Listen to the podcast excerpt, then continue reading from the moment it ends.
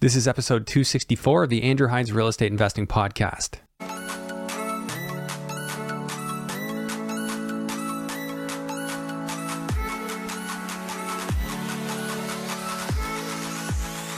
And now a word from our sponsor, Control and Compound. Here's how infinite banking works in under 60 seconds. You have to save your money somewhere. Well, we think the best place to save it is inside a cash value life insurance policy. You save some money in there, it grows tax free for the rest of your life. Then an opportunity or emergency comes comes along. Let's say a few years down the road, you can buy a business, buy a property, buy an income producing asset.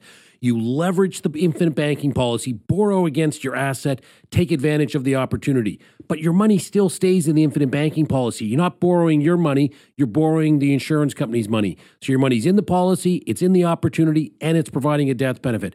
Rinse and repeat, rinse and repeat. You get to retirement, you have this massive cash value life insurance, leverage that tax free, and you don't repay those loans. You sit on the beach and you spend that money tax free every month doesn't show up on a tax return, and you leave your family a huge tax free death benefit. For more information, visit www.controlandcompound.com forward slash Andrew Hines. Welcome back to the show. Today I have Seth Ferguson on, and Seth has been on this show a couple of years back. You might know Seth as the host of the Multifamily Conference in Toronto that happens annually. This is the largest multifamily conference that happens in Canada, and let's just say that Seth really does swing for the seats. Uh, this guy does not play small, and he has built an incredible network and incredible level of credibility with what he's done, and it's nothing short of impressive. So, in this episode, Seth shared all about humble beginnings as a referee, uh, coaching or a referee for hockey, and then eventually let that dream go and focused on real estate full time. Notably, Seth is investing in multifamily projects in the state of Florida. These are large multifamilies with several people involved uh, as stakeholders in these properties, and uh, they're acquiring hundreds of units at a time. So, not playing small with that either. And uh, I think it gives him a big level of credibility to be hosting the uh, conference that he does, where he's getting some pretty incredible guests. And I'll actually have a special link for that conference so that you can get the tickets for it if you're thinking about attending the event, uh, it'll be the best price they're going to offer. So Seth has provided me with that. I'll make sure that's in the show notes of this episode if that's something you're interested in. So uh, just before we get into the episode, I want to remind you that if any of the terminology is new, make sure you check out the first 10 episodes of the show uh, because that's really when we got into the fundamentals and then come right up to modern episodes and uh, dig in. And uh, once again, if you're enjoying this show, please share it with somebody you think it could help. Now, without further ado, let's jump into the episode with Seth Ferguson. Hello and welcome to the Andrew Hines Real Estate Investing Podcast. I have Seth Ferguson back on the show after quite some time. It's been like 100 episodes, but and last time I had you on I was in Florida too. So this is uh this is our theme. Oh, but, you're in Florida right now. Yeah, freezing in Florida. It's not oh, very well, warm right now. actually, I, am speaking at an event in Miami in a couple weeks, so I might run into you. You never know. Oh yeah, cool, man. We'll come on over to Naples. Yeah. Nice. Um, yeah, cool, man. Well, let's let's do a little catch up for people who who didn't see the last episode. Uh, because there was uh, a lot of good stuff given out then, and it's been so long, and I'm sure many of them haven't heard that episode. So, uh, why don't you give a high level who you are, what you do, Seth, and we'll go from there. Yeah, so I'm uh, I'm I'm a pretty cool dad still at this point, but uh, in terms of work in real estate, uh, yeah, most people know me as the guy who runs the multifamily conference, which is Canada's largest uh, real estate investing conference, and I'm also the COO of a real estate investment firm uh, called CPI Capital, and uh, we acquire underperforming apartment buildings in the U.S and uh, we uh, we partner in those deals with our investors, and uh, we turn those things around.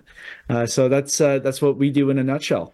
That's so interesting, and I think we talked about that a bunch last time. You were starting a fund and kind of the intricacies of working between Canada and the U.S. Are your funds all U.S. based? Yeah, so uh, all the deals we do are in the states. Um, so you know, as Canadian investors, and that's a whole topic we can get into. Um, but uh, as Canadians, it's really important to make sure you're investing in something that's structured the right way, so you don't end up getting mm-hmm. double taxed, uh, which is not something we want to do because as Canadians, we pay too much tax uh, to begin with. So yeah, that's right. Yeah. Right. I didn't mean to mislabel it as funds. Were you mostly doing syndications on these various different uh, buildings? Yeah, yeah, yeah. So so we're we're working on our fund right now for Canadians um, in, in terms of just being the most efficient we can be in terms of getting that money across the border. Um, but uh, but yeah, like uh, your your typical syndication deal, uh, that's our bread and butter for sure. Okay, yeah, and just for people who aren't familiar with that, syndication is you're just pulling people in project per project. So you might create a, a, corporation or an LLC, and then you're you're basically people are buying into that with shares or units into that LLC. Yeah, for, for sure. So with syndication, the beautiful part about that is the investor has control over where their money's going. So when when we present a deal to our investors, we're saying, "Hey, Mister Mr. Mr. and Mrs. Investor, we have this deal under contract. This is our business plan. These are our expectations for deal performance. Would you like to invest? Yes or no?" And as the investor, you can say, "Hey, yeah, this deal is great. This fits all the boxes I'm looking for," or, "Oh no, um, you know, this one doesn't quite meet what I'm looking for right now. Just let me know about the next one." So as the investor, you have a lot of uh, say in terms of where your money goes because you're making the final decision as opposed mm-hmm. to a fund which is where you invest in the fund criteria right. and then that's uh, spread across the fund yeah, so for some people that'd be a good thing. For some people they probably don't want that, right? They they probably want the criteria, but then of course there's other people who want to micro pick which deals they're in, and that's pretty much who you've been serving so far. Yeah, for for sure, right? There's pros and cons to, to both. One of the pros with the fund is that you don't have to keep looking for your next deal. You find an operator you enjoy working with. Uh, you know, everybody's on the same page. You're comfortable with them managing your money.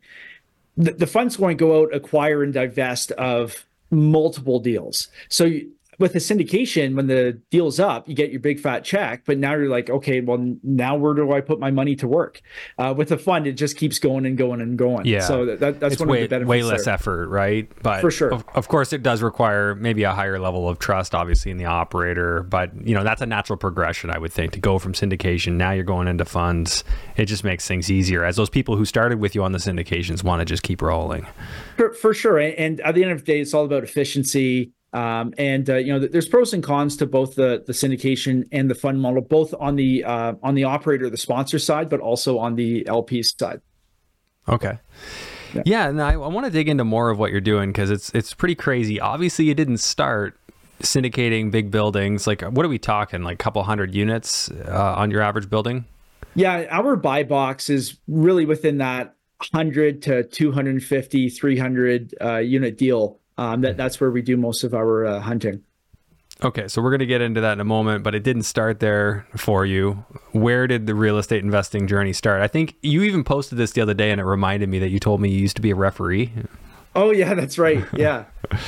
what yeah. was? Uh, were you a referee in the NHL?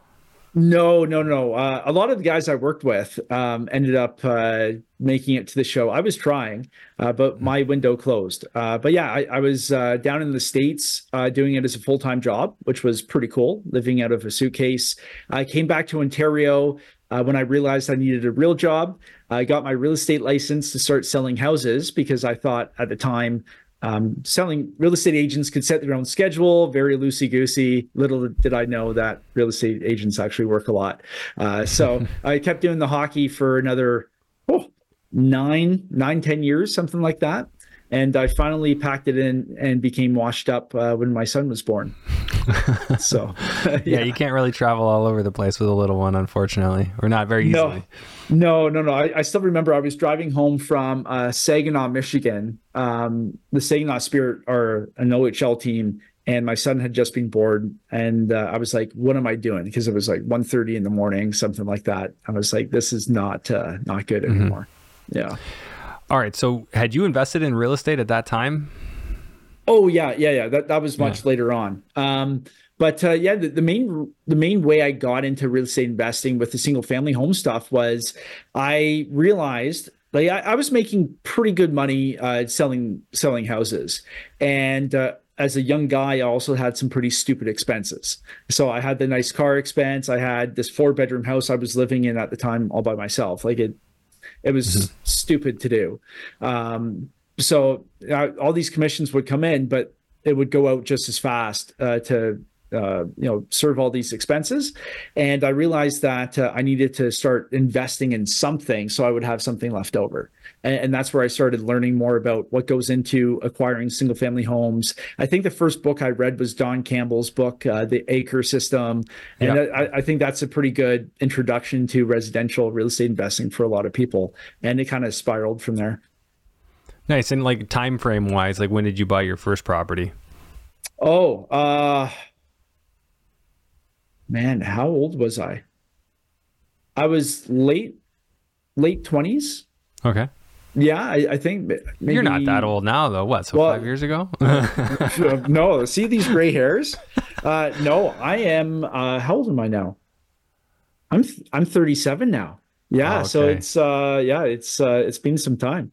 Same, same, but I got you beat on the grays, man. now my, my when my beard comes out, it's all uh, white now. I look like yeah. Santa Claus. Yeah, that's the hard part about aging. But uh, not to digress yeah. here. Okay, yeah. so you've been you've been in it for about ten years, and buying properties. Uh, it, it's just I, I, really wanted to draw out the change because you know people don't start you know hosting massive conferences and investing in syndications in the U.S. There's a progression there. There's a there's logical steps and realizations along the way. What were some of the key milestones where it was like, okay, it's time to play bigger? Yeah, so uh, I blame my son uh, because uh, when he was born, that was the game changer. Uh, I, I, I knew that I'd made more money owning real estate than I did selling real estate. So the the the investment income or the investment profits were a lot greater. I just realized that the vehicle I was investing in, the actual asset class, was the wrong type. Because you know when my son came along, I reassessed all my goals, and now I'm a dad, so I want to go out and just crush it and uh, I realized I would have to own a thousand houses, and that's not scalable. I can't imagine dealing with a thousand individual properties with a thousand roofs, a thousand different tax bills, all that kind of stuff. So I started looking at retail, uh, industrial, uh, office, and multifamily made a whole lot of sense to me.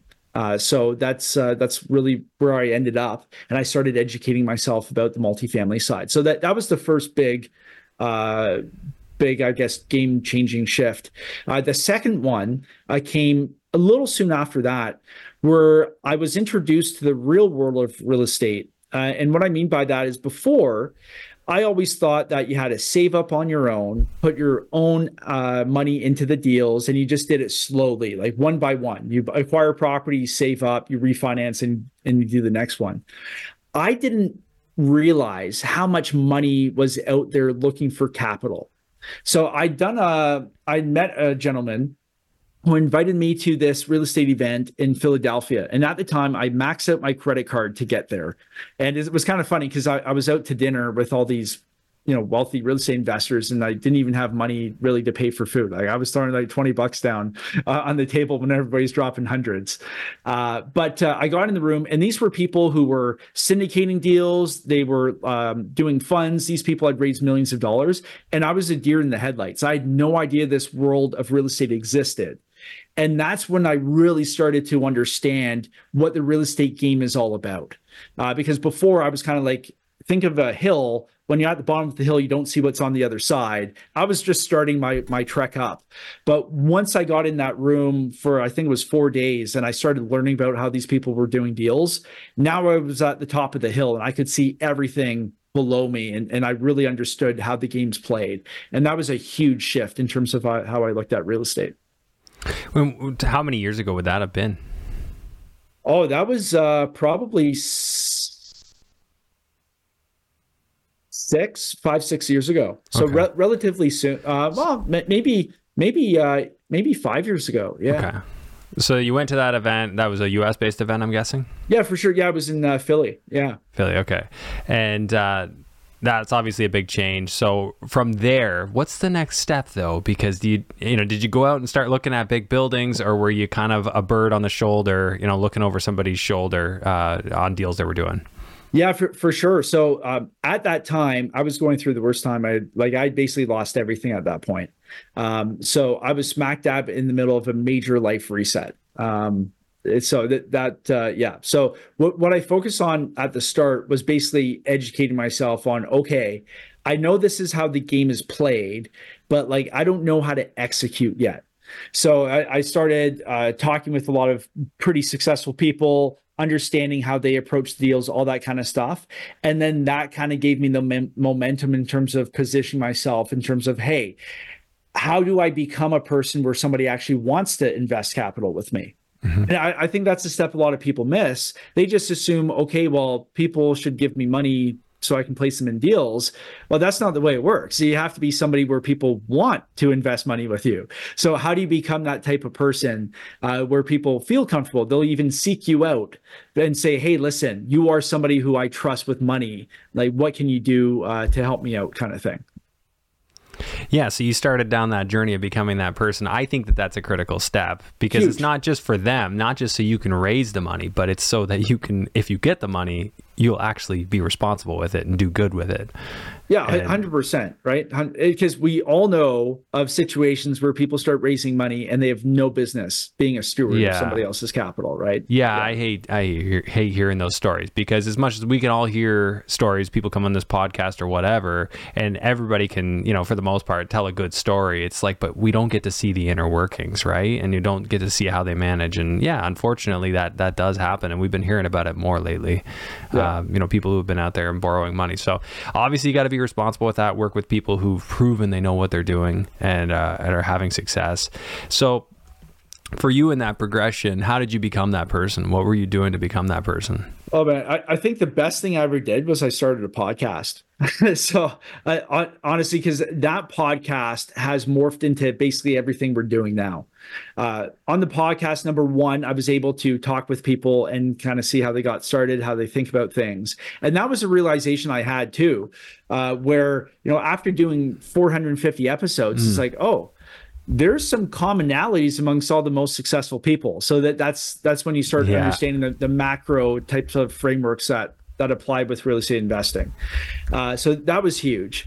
Um, but also, I learned how to ask questions. I learned how to talk with people, mm-hmm. and, and that skill set is so valuable when you're having investor conversations. You have to be able to 100%. ask quality conversations in discovery. You have to be able to transition into the, the, the pitch part.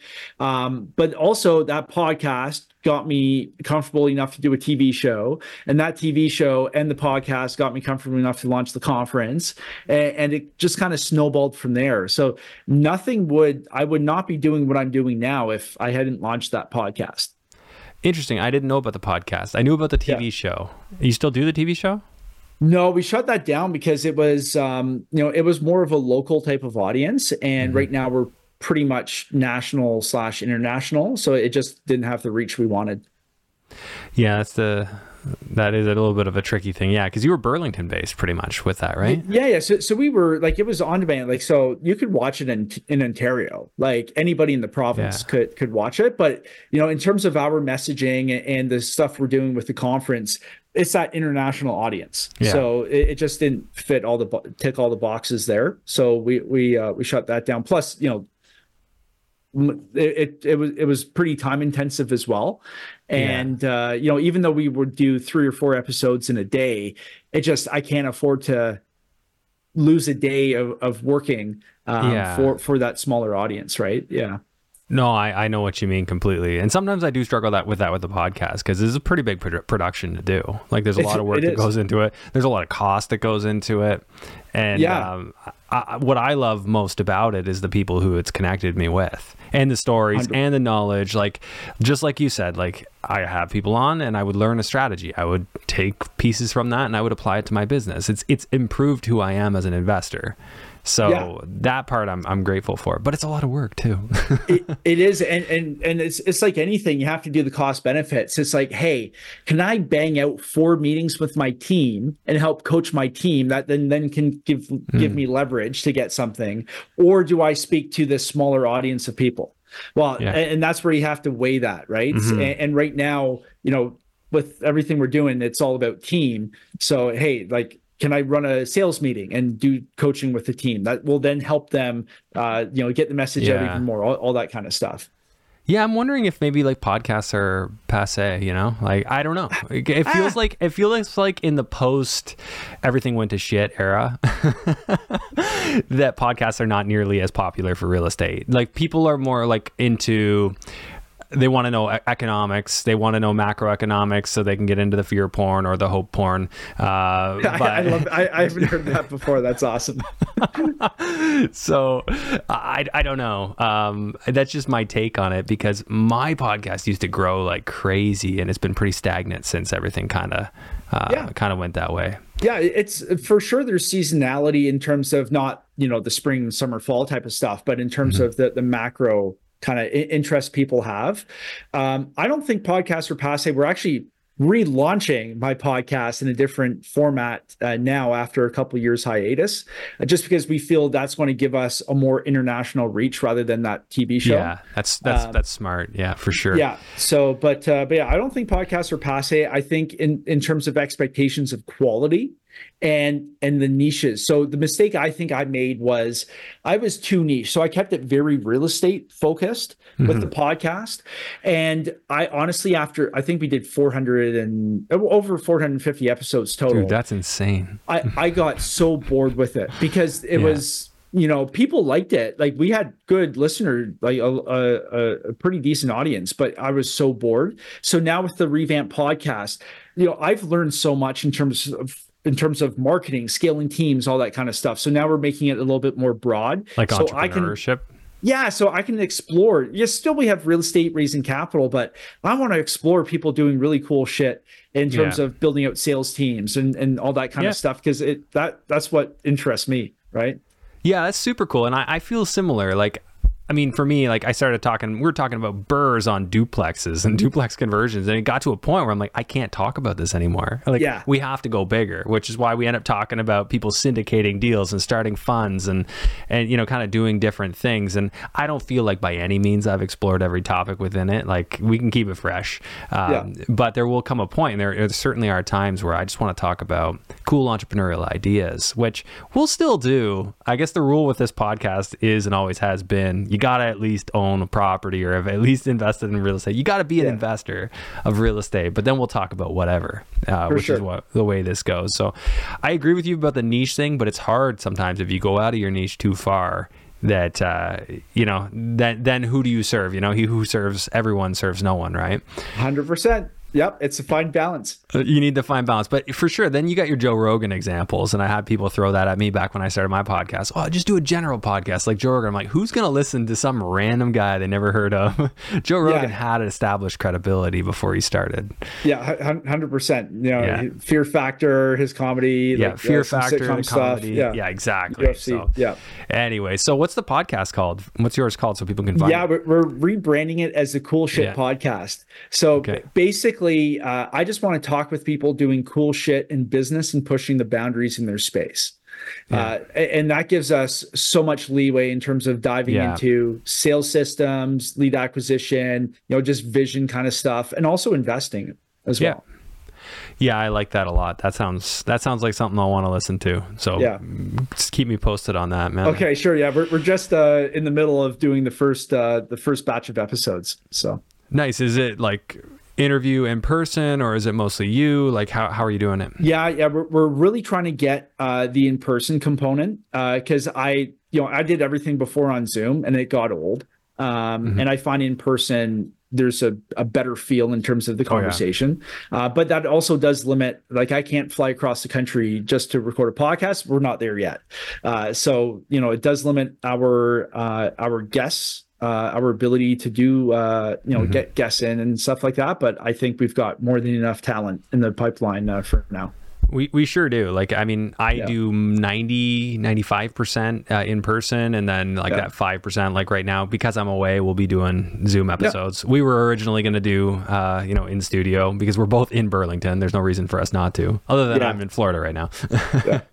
but, Yeah. uh, and I didn't want to wait on this. Like, I know you got your conference coming up and I wanted to talk about that because I'm sure plenty of my audience is going to want to go there, uh, check out your, your conference.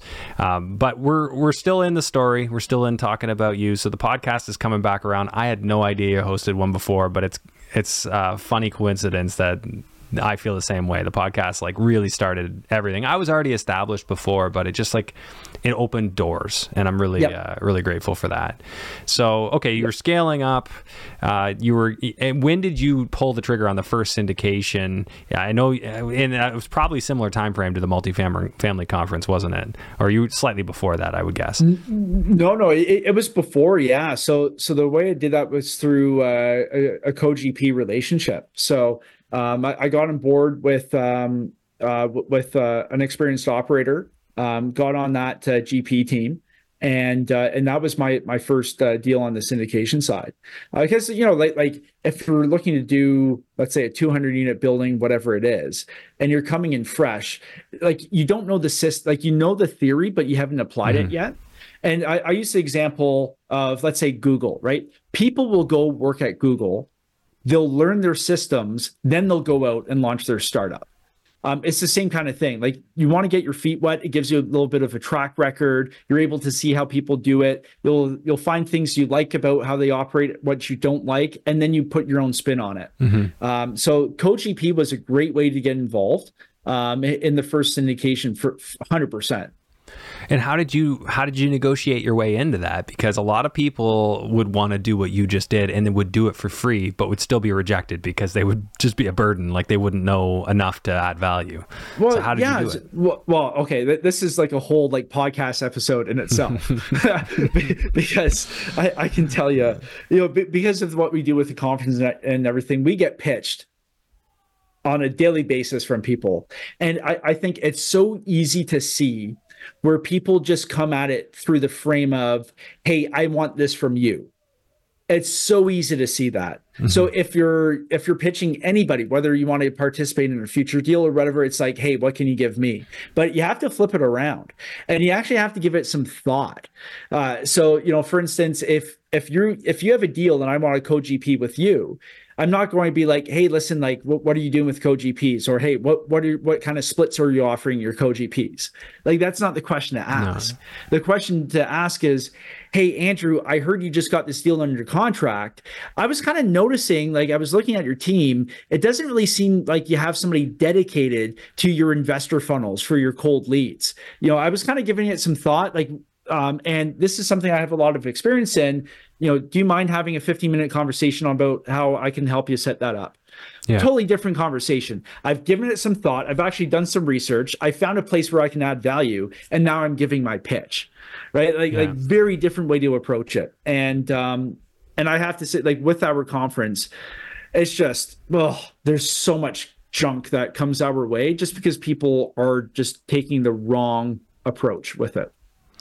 Oh yeah, like I mean, I'm sure you got it too uh, with the podcast. I get people reaching out to me daily, telling me how I can optimize my YouTube channel for oh, keywords oh, and how yeah. and, and, pitching me on guests for the podcast. And hey, I listened to one episode of your podcast, and I think this guest would be great. And, Which they never even listened to. It's copied yeah. and pasted. Like they, they like it, it's just ridiculous. They're like, and, I specifically liked this episode, and it just happens to be the most recent episode.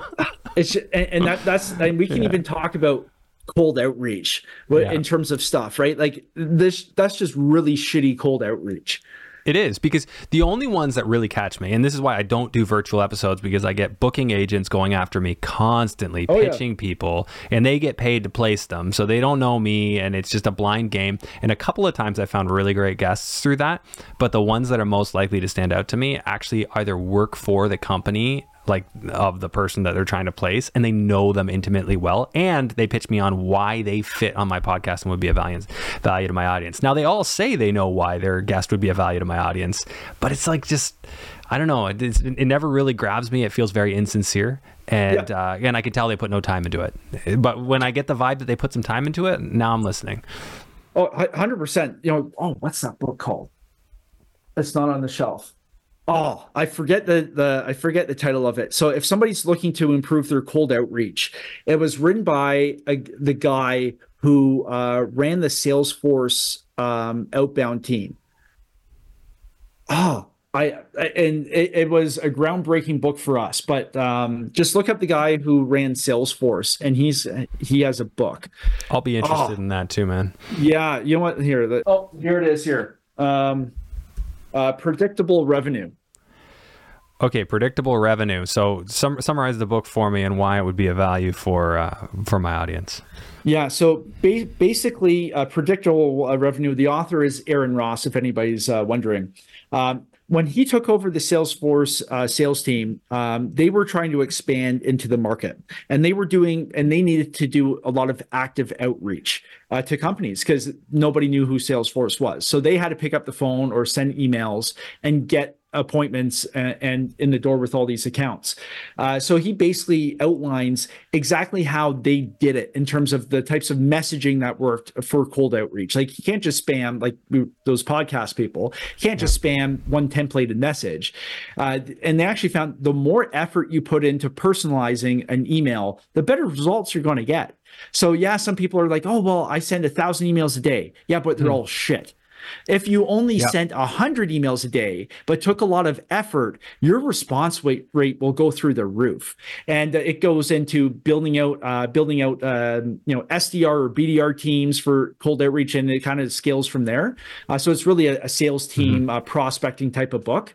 But for cold outreach, like it, this, uh, this had a big impact, and it's actually had an impact on a lot of uh, major companies because this uh, these guys were really the forefront of separating in the sales process your prospecting component and your closing or sales component. So before, most people would have the salesperson, they'd reach out prospect, and then they would close themselves. What Aaron Ross did was he separated the prospecting. So you have people just focused on outbound and then they qualify and then send the person up the food chain uh, to the closer. And that just makes everybody more efficient more specialized um, and, and, you have different kpis there. So it, it's just a better way of doing things. So it's a classic book at this point uh, but i yeah i definitely recommend it for sure Interesting. I, I, hope they have an audible version. uh, I guarantee you they do. okay. Yeah, like I've been actually uh, nerding out on some great books lately, and uh, that sounds like a great one to uh, to add into the mix.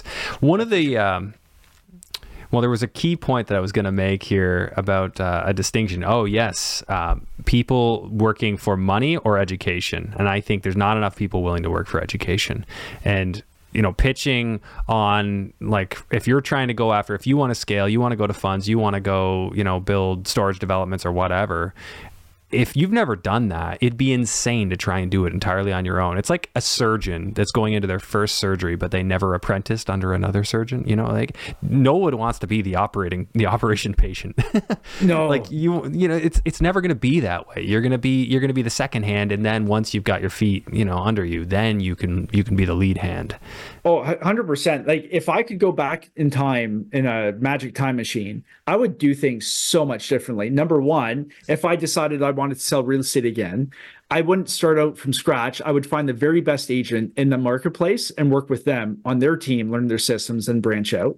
Um, but uh, yeah, in the best case scenario, go back in time. I would start working in private equity. I would find the market leader because they figured it out and as a new person, you're probably going to raise capital. Like that, that's the best thing to do. You're in that sales role. You're going to have all that company's track record behind you, so it's going to make your your pitches a whole lot easier and removes the pressure of you being new. You're going you're going to have all this track record, and then when you decide a couple years later just go out on your own, you have all the connections. You can say you participated in X billions of dollars. You've oh, raised yeah. X amount of money. Like, hey, yeah, I spent uh, you know three years working at X, Y, and Z company instant credibility. So I and and that's where I, I think looking at some people who have done it really well from the start, they all have done something like that. Hey, I, have gained a whole lot of credibility. I've built the track record. Now you start going out on your own. I like if I could replay my life for the past 10 years, that's exactly what I would do. That's interesting that you say that because I thought about that. I used to think, okay, what would I have done differently? I would have one, yes, gone and worked for the absolute best, and who cares what the split is? Who cares what I make? Just go work for the best, and and one day I'll be there. One day I'll be able to do it on my own. Yeah, um, it's, it's you're basically building your resume at that point, and and yeah. most importantly, you're learning the system because mm-hmm. that company, that top producer, has already figured it out. They yeah. know exactly how to do it, what to put, like all that kind of stuff you're basically getting the blueprint of success. Oh, that's oh, yeah. that's what you're that's what you're doing, and you're getting paid to to learn it, right? Oh yeah, like hundred percent. And I always just had this feeling like I couldn't, I couldn't really be an employee. I didn't feel like I'd be a good one. But in hindsight, if I had been doing something that I could absolutely see the path, like I could see why that would work, I, you know, would have been a no brainer. Yeah, for um, sure. I just wasn't very good at getting jobs. That's why I had to become an entrepreneur. But you're speaking yeah. to a professional wheel creator. I, uh, I've been inventing the wheel my entire career, so uh, I'm learning from past mistakes now, and I'm just purely like, let's go after people who have expertise. Let's, you know know, yeah. let's synthesize ideas, multiple people who know what they're doing, and let's bring those together and push through. Yeah, but yeah. in saying that though, hindsight's always 2020. And it's so mm-hmm. easy for me to say that now because now I've got some yeah. gray hair. Uh, but but part of the reason why you and I are doing what we're doing is because we had that mentality of hey, like let's just do it. Let's go try so, it. So so it's it's kind of it's kind of hard to say, but yeah, like people ask me all the time, like they'll message me on Instagram or whatever, come up to me at events, and I, I kind of give them the same thing. If they're younger, I'm like, go find the best, learn what they do, and then put your own spin on it and just go crush it. Exactly. You got you got to have the nuance. Uh, another thing I wanted to, to go back to just what, with what you said, like getting out and and and being and delivering quality, like outreach with quality. Because now we're in an age where you can skip trace lists of ten thousand people and text them, put them on automated campaigns for emails and text. But if you just do that, they're just gonna like hate you and say f off, get stop emailing me. Yeah, like, yeah, yeah. Well, there's two different approaches, right? And both can work. There, you can do the the spray and pray approach where you're working on volume, mm-hmm. or you can uh, kind of throw spears, and that's kind of an Aaron Ross ism uh, from from the book. Uh, and we've done we've had experience in both uh, mm-hmm. with some different teams. Uh, we've tried the the volume play, and yeah, does it work? Yes. Is it? Um, do you have a lot higher churn? Like there's you're just volume all the time. Um, we've really shifted our approach to that more spear approach where we're we know exactly who we're going after and we will take the time and the effort to make sure that mm. outreach is quality to make sure we get in front of them. Yeah. Um, and, and i think there we can be a little the quality's higher our appointment rates are higher our closing rates higher i think it, it's better for the sales rep because their confidence goes up mm-hmm. um, and it's just a more pleasant and we have less we have instead of having 10,000 people we're dialing maybe it's a thousand people on our list and, and it's just it's just that I find a better way of doing things. Um, so it's like, hey, if you're a company, whatever it is, let's say you're a real estate investor, to use a real estate example, and you know that uh, you really want this specific type of asset, instead of sending millions of emails or just blasting direct mail across the neighborhood, well, do an extra bit of work, find the 50 asset owners in that marketplace who own exactly what you want, and go after those people in a very targeted, yeah. personalized way. Uh, right. And, and, you know, ex- like you're going to be way more qualified on the phone because you know exactly the type of asset they have. Your conversations will be better. You'll be able to tailor your pitch specifically to that type of person. But if you're going volume, you can't do that. Like no. you, you have to be more general. And does it work? Yes, but I would rather have specialists at work, right? It, it works up to a point until you hit a saturation point with uh, enough yeah. other people doing the same thing, and then they get numb to it. And yeah, once they get sure. numb to it, then now everybody has to rethink their approach. Yeah, you, you have to find a, a, new hook, like a new angle on it for sure. Yeah, 100%. Yeah. So when you're talking about this, you're talking about the buildings that you're going after? Oh well, this applies to everything. Um, okay. Not o- not only to the acquisition on the real estate side, but also um, our sales side in terms of our sponsorship team with the conference. Uh, you know, we, we did we did high volume, then we did targeted you know we, we've done everything um so yeah like, oh, okay. i can speak to the real estate yeah. investing experience also to like the more yeah. business kind of systems well let's take a, a moment and just talk about what you're doing for the acquisitions what type of buildings you said 100 to 250 yeah. um, what states are you going after you know if there's key cities just you know a quick elevator pitch on how you how you approach all that yeah for, for sure so what we're going after where you are right now so uh, we are uh, we're putting a lot of effort into Florida, uh, you know, the Tampa market, St. Petersburg, um, you know, uh, markets surrounding those areas. And we're fortunate, you know, we have a gentleman named Paul Hopkins. He's our acquisitions director. Uh, so that's his full time job to is to uh, just hunt, outreach. So he's just laser deals. focusing and, and contacting yeah. sellers in that in that niche. Yeah, well, because you know, going back to the specialization, you know that, that's you know you build a team, you have specialists involved, and that way you get really really good at one thing. Uh, mm-hmm. So his job is to uh, put deals into our funnel, underwrite them, and source opportunities, and and then we get those under contract. Okay, so he's doing the outreach and, outreach and the underwriting. Hundred percent. Yep. Okay. Cool. So uh, sales and analytics mixed. That's good. That's a good uh, match. Yeah, and, now eventually, as the team matures, you know, because we're we're building out the business, you know, that that's going to separate. So we'll yeah, have you're going to two different jobs. So he's right. wearing both hats, but doesn't need to be that way. Yep, yeah, hundred percent. Okay, so so why why Southwest Florida? Is there? I mean, it can't be the cap rate. I mean, the cap rates aren't aren't bad, but uh, there are definitely higher cap rates elsewhere. Oh yeah, but but we we don't buy on cap rate. Any professional investor won't buy based on the cap rate. You know that that's almost irrelevant in the conversation. Um, in terms of you know why we're we're focused on Florida, uh, we feel there's a lot of runway left in that market, and we're talking you know 30 to 50 year horizon there. Mm-hmm. Um, a lot of jobs created. Uh, the and then we get into government policy. Uh, we get into the nicer weather too. Uh, so who wants to deal with snow in Edmonton? Uh, when mm-hmm. you can have a nice pool that's open all year round. Um, but uh, yeah, so one of the things we really look for is uh, are you know the drivers that play in the market, what's really pushing that growth, and uh, we've seen this. Well, it's no secret to you, but you know every you know the the two coasts are in trouble right now um, in, in, the U.S.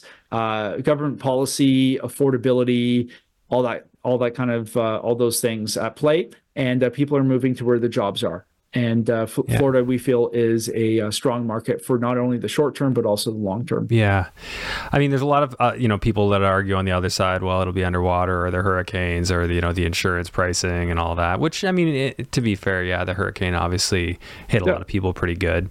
Um, how are you kind of managing that objection? And then what are the what are the uh, industries that you see opening up employment here? Yeah, well, uh, speaking of insurance, like that that for sure that that's something we have to get around because insurance uh, rates have tripled so we have a couple different ways that we can um, uh, strategies that we use to uh, make sure that we uh, can enjoy some lower insurance rates, uh, which is a benefit because that makes us more competitive uh, come offer time. Um, also, when we walk deals, we bring our insurance guy with us.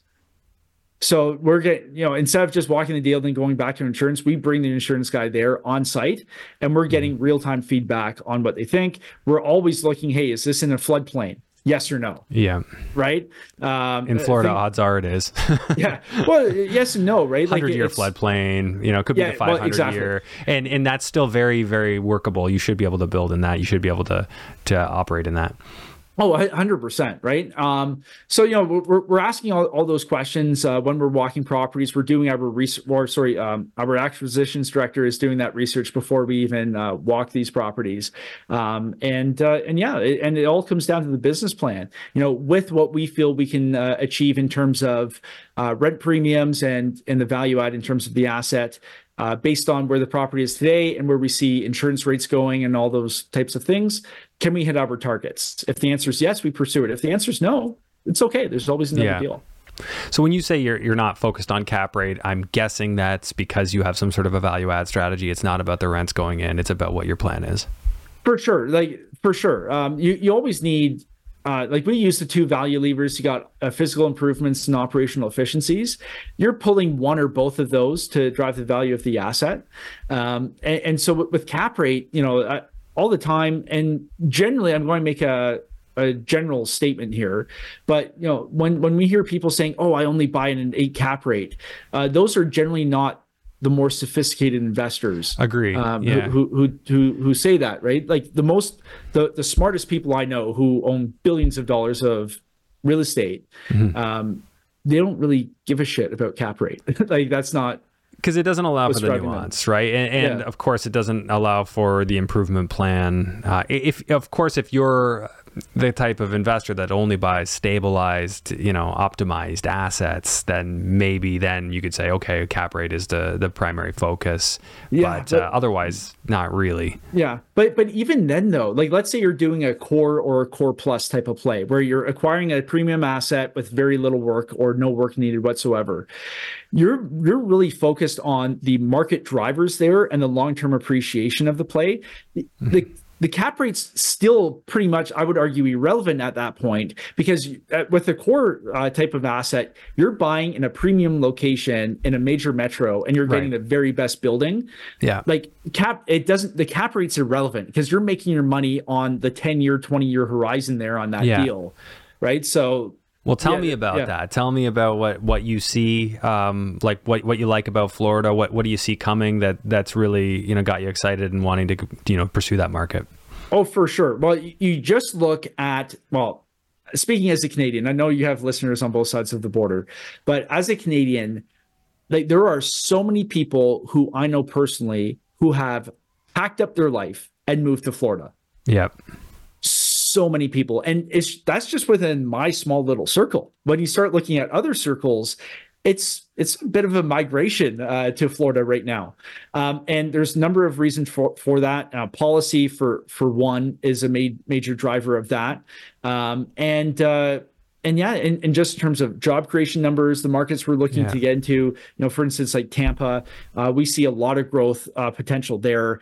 Like, it, it's like, just are there new the... industries coming to Tampa? Because this is one of those things where I've never been able to get like clear, hey, this is happening in Florida. Like I know just with more people, you're going to have more jobs because the jobs service the people. For, for sure. Well, well, you look at you know the main lot, most of the major metros now, like we have pretty diverse economies that mm-hmm. operating mm-hmm. there. Oh, it's oh, not. Sure. It's not like anymore. You know, even if we look at the uh, the the central Canada before you you looked at Edmonton, Calgary, it was oil and gas now you have tech in there. You have like it, it's pretty uh, diverse. So is there a new like major industry that's coming into that market that nobody's ever seen before? No. Are a lot of young workers in that in the in the prime working years of their life moving to that market? 100%. And Which, what's going to drive that economy? Yeah. Yeah. And that's right. going to make companies make the decision to go there. Hey, we've got the population that can staff this. Like we can we can attract people here. And I think a lot of employers are going to look at Florida and say we can attract people here.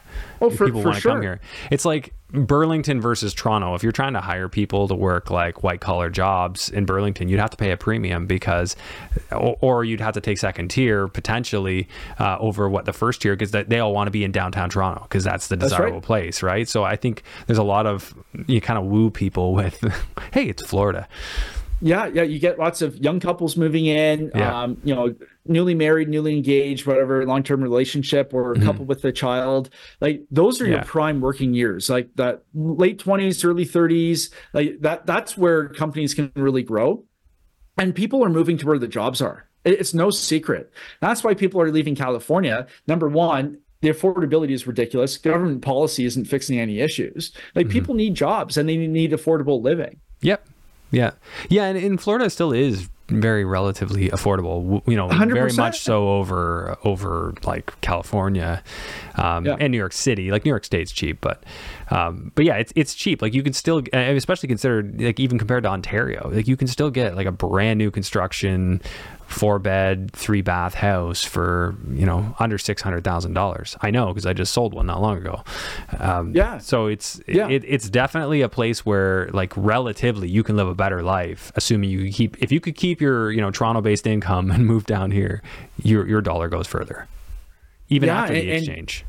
Yeah, hundred percent. And when we look at multifamily now, depending on the the market and, and stuff like that, but um, you know, for a Class B type of asset, you could be in that one twenty to one forty range per unit. Mm-hmm. Um, for for a, a, Class B asset. Now, again, uh, depending on the market, like that's that, that that's not bad at all. Like that, that's yeah. that's a good range to be in, right? Like you you don't need to go jack the rents or anything to make those numbers work. It it, it should work. Reasonably. Well, no, like well, obviously, you know, raising the rents is going to be part of the business plan for sure. Of course, but right, right. you don't need to do it to the level you'd need to do it in say Ontario to make to make your oh, numbers well, make sense. Well, yeah. So so rent control is a whole different issue, right? Because yeah. that's going to that's when I slow you down because you're basically waiting for unit churn at that point. Yeah. So so a five year business plan turns into a ten year business plan yeah. at that point, right?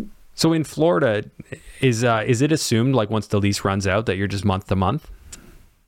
Yeah. So so in terms of like how we underwrite, and this will kind of give you a breakdown of uh, like how we look at deals and, and everything. Like we make very um very conservative as- assumptions based on rent increase itself.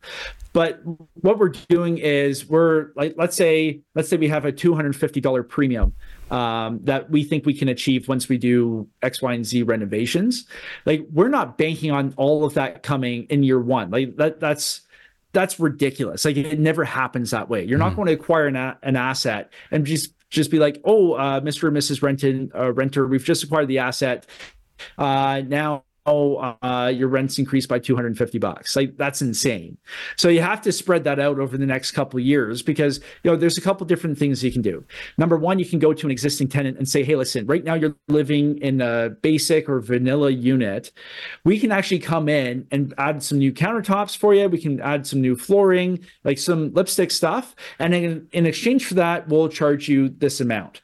That gives you a head start on the turn that you're going to do anyway, but it also allows you to like get a premium already and help start driving that NOI without pissing the person off and causing issues in terms of like because if you have good tenants, like mm-hmm. why would you scare them away? It's a customer service type of thing at that point. Um, so no, like, like it's not like you're going in on day one and just jacking the rent yeah. like two hundred bucks. Like no, nobody's doing. But that wouldn't make sense though because the market already normalizes because there is no rent control, so units are just priced appropriately. Hundred percent, right? So you know when we're looking at uh, premiums, like knowing your comps is so important. So you, you have to know, hey, you know, these three surrounding properties, they're achi- they're achieving this type of rent premium with these types of amenities. This is the vintage, this is the size, this is all the kind of stuff they mm-hmm. offer. Now, how does our property stack up against this? And that's the art of underwriting and, and just yeah. understanding, okay, well, this is how we can fit into the market and bring something unique. Very cool. Um, okay, so I want to shift gears because uh, there's so much we could talk about, but we're limited on this time. Yeah. So, uh, talk yeah. to me about the conference, just you know, high level. Um, obviously, that's a huge undertaking. We were talking about this when we were at the simulator about a month ago, and yeah. you were telling me some of the numbers, and you know, you're dealing with big numbers, a lot of people, and a lot of balls in the air, so to speak. Tell me about it. Yeah. Yes. Well, we are the country's largest real estate investing conference, which is pretty crazy to say. Uh, but yeah, we, we we bring in a lot of people. Uh, so we're May uh, May 24th to 26th in Toronto. Uh, this year we have uh, Jordan Belfort coming.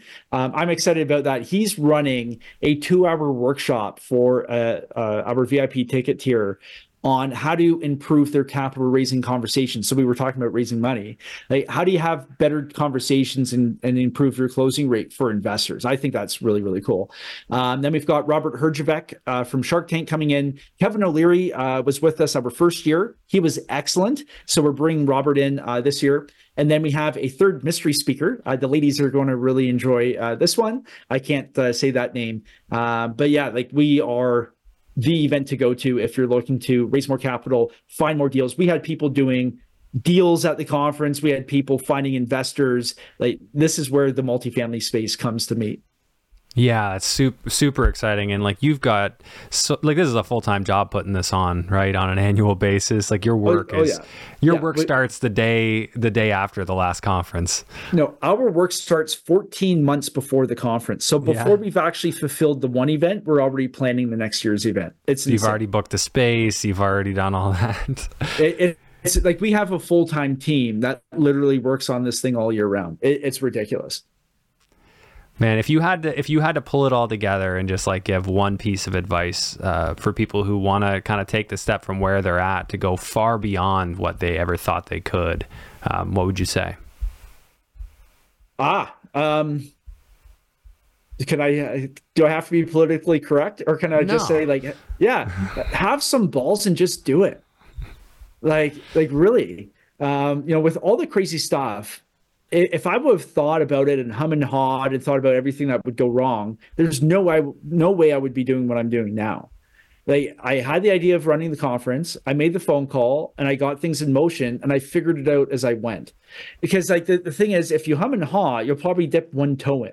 And yeah. if you dip one toe in, you're not fully committed. You have to burn the boats, cut the cord, whatever yeah. metaphor you want to use. Cut the cord, dive in with but dive in head first and you'll figure it out because you have no other option.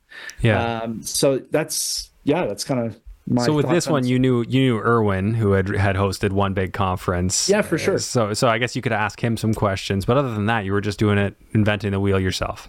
Yeah, yeah. So Erwin, uh, was great. He was very supportive. He was my shoulder to cry on um, many times uh, in getting the first one off the ground.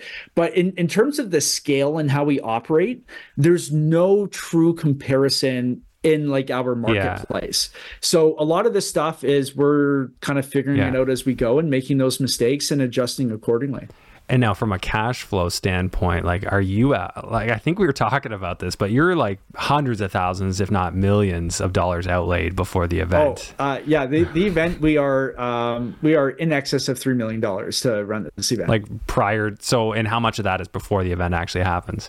Most of But it? that's the thing. That's the thing with events. Everything has to get paid in advance. Yeah. So e- events are a very ugly business model because you have to pay everybody up front, and most of your revenue, everybody's always the same, no matter what we They do. booked the last week. uh, they always book the last minute. Like Yeah. fifty percent of our revenue comes in the last three weeks. So no matter what you do, that's just human nature. Yeah. So you have all this capital go out, and it has to sit there, and you have to weather these cash flow crunches. And Yeah. then in the last three weeks, it's like, oh, we just sold fifteen hundred tickets in three weeks. Imagine that. Yeah. Right. So Uh, it has its stresses. Like, did you, so you've run two so far or three? yeah, this is our third year. Yeah. This is your third coming up. Yeah. Have you been profitable yet? Uh yes. Uh so our first year we we broke even and then uh and then last year we, we did okay and then uh this year we'll we'll be okay too. You'll be better, hopefully a little bit better. Okay. Yes. Yeah. Dude, that's But amazing. it's- you profited, you broke even on your first year. That's like incredible. And then did it we- again.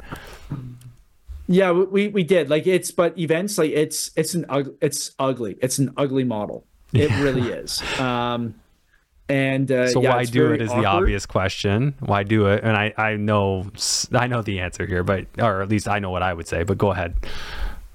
Yeah, well, well, there's a couple of very selfish reasons, right? Uh, like, there's like the, there's yeah, like I was not help, happy with the level of education out there and the resources available in the marketplace, and I was frustrated when I was getting into multifamily. I I thought everything out there was garbage, uh, so I I felt I could do a better job.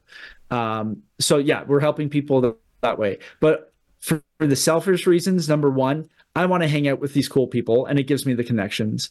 And number two, talk about brand building. There's no Yeah. better way to expand your brand than live events. The, there, there's no substitute. Like we could do podcast episodes all day long. You run a major event that brings in 3,000 people. Eh, No, no contest. Yeah, it doesn't matter. Like it, it's just who would take your call, right? The amount of people who would take your call. Well, um, it's going to be a lot more than before you ran the event. And I remember Well, hearing Kevin and not to O'Leary mention, say that, right? Now, that's that's what Kevin O'Leary said about being on and not- TV. yeah, go ahead. Yep. Yeah, and and not to mention now, like people are calling me. I'm not calling them, which is like a reversal Yeah. of the way it, it is uh, now too. So yeah, huge benefits, but like events Yeah. are really, really, really hard, and that's why only a small percentage of people can run them well. Yeah, you've got your work uh, cut out for you, but uh, it's it's really cool, man. It's a really cool story, and it's uh, very impressive to say the least. So, if people want to join the or attend the conference this year, um, what should I tell them? Yeah, well, they should use your uh, special link uh, to get their tickets. So if we don't have that yet, uh, you can put that in, in the show notes. Sure. Yeah, we'll put a special uh, link there in the uh, in yeah. the show notes for sure. Yeah, and uh, and that's the best way. But if you're just interested in general real estate investing stuff, uh, find me on YouTube. We have got hundreds of videos. YouTube.com slash uh, Seth Ferguson. Perfect. Well, Seth, thank you very much for doing this. Uh, it's great as always to connect with you, and uh, hope we can make it a more regular thing. Yeah, I hope you enjoy the uh, sun in Florida, even though it's kind of chilly because the weather here is uh, gloomy. It's gloomy. I, I can't handle that. So yeah, absolutely. Yeah, awesome. All Thanks. right. Thanks. And now a word from our sponsor, Control and Compound. Infinite banking in under 60 seconds. We've all got to save our money somewhere, and we think that a high cash value life insurance policy is the perfect place to save it. Why? We're going to save our money inside this policy and it's going to grow tax free. Down the road, we're going to get hit with an emergency or an opportunity, maybe a chance to buy a business, real estate property, an income producing asset. And instead of withdrawing from our savings account, we're going to leverage that asset. We're going to borrow the insurance company's money and we're going to invest in that opportunity. Our money is still inside of that policy, compounding, uninterrupted, tax free, and our money's outside in this investment opportunity. We're going to rinse and repeat, rinse and repeat, all while providing a death benefit for our families. Down the road, we're going to retire. Now we retire with a high cash value life insurance policy with a lot of cash.